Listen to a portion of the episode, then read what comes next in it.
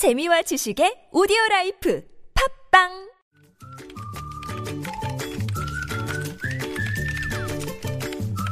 네, 뉴스보다 재밌고 뉴스보다 뜨거운 무적의 댓글을 전해주시는 분입니다. 시사 칼럼니스트 이숙현 씨 나오셨어요. 어서 오세요. 네, 안녕하세요. 자, 첫 소식은요.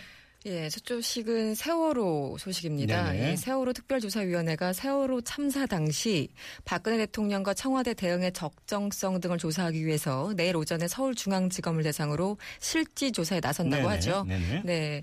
그 특조위는 그동안 그 산케이 신문 전 서울지국장 사건의 증거 기록 등 여러 가지 관련 자료를 제출했지만 거부당했습니다. 네. 네.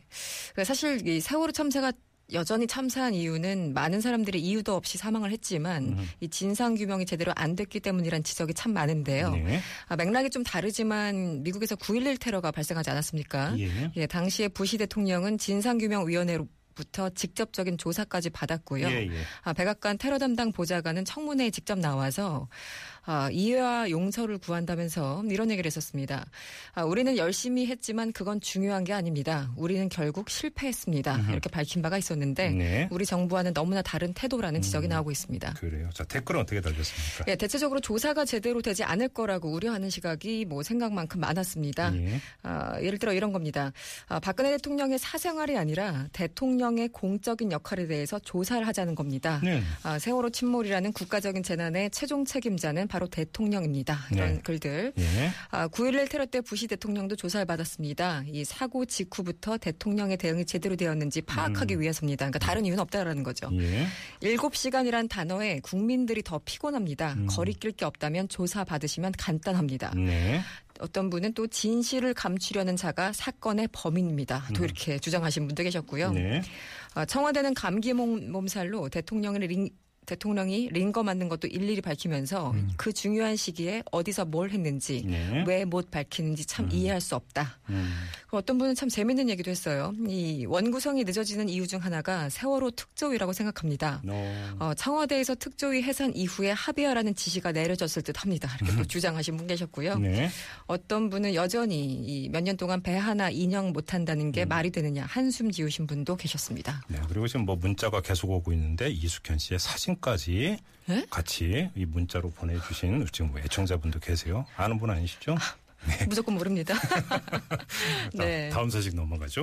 이 급격한 소비 감소로 쌀이 남아돈다고 하죠. 네. 이 보통 밥 한 공기에 들어가는 쌀이 100에서 120g 정도라고 가정을 하면 네. 하루에 우리가 공깃밥 두 그릇도 먹지 않는다는 겁니다. 예.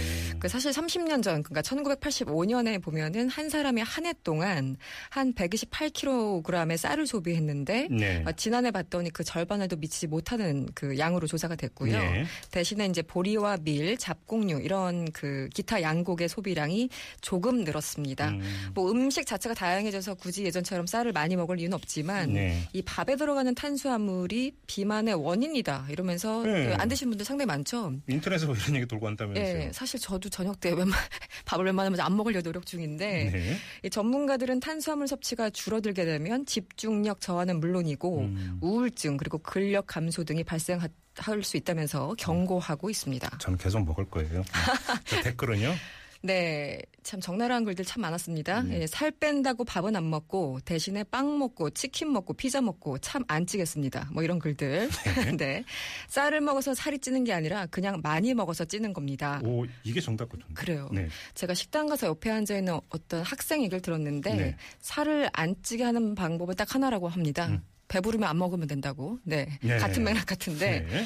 아, 어떤 분은 또 이런 글을 적었어요. 이 밀가루가 더 비만의 원인입니다. 당신이 살을 찌는 이유는 라면에 밥까지 말아먹기 때문입니다. 이런 왜 글들. 오늘 찔리는 게 많죠? 저도요, 네. 만만치 네. 않습니다. 네.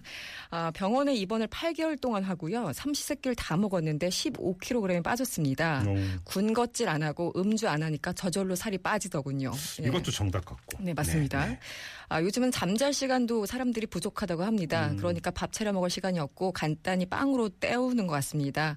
아, 그럴 그러니까 밥 한 끼 차려 먹을 여유가 없는 삶 네, 참 예. 안타깝습니다. 예. 이런 글들이 있었고요. 음, 음. 어, 마지막 이 조만간 환경 부에서 이런 발표를 할 겁니다. 탄수화물 기피 현상으로 미세먼지가 심각하다 이렇게 발표할 거라는 예, 네. 추측이 있었습니다. 음. 네. 인생 왜 사는데요? 잘 먹고 잘 살려고 사는 거잖아요. 그러니까요. 그렇죠. 이게 오늘의 결론이면 되는 거죠? 네, 맛있게 저녁 식사하십시오. 네. 이숙현 씨였습니다. 고맙습니다. 감사합니다.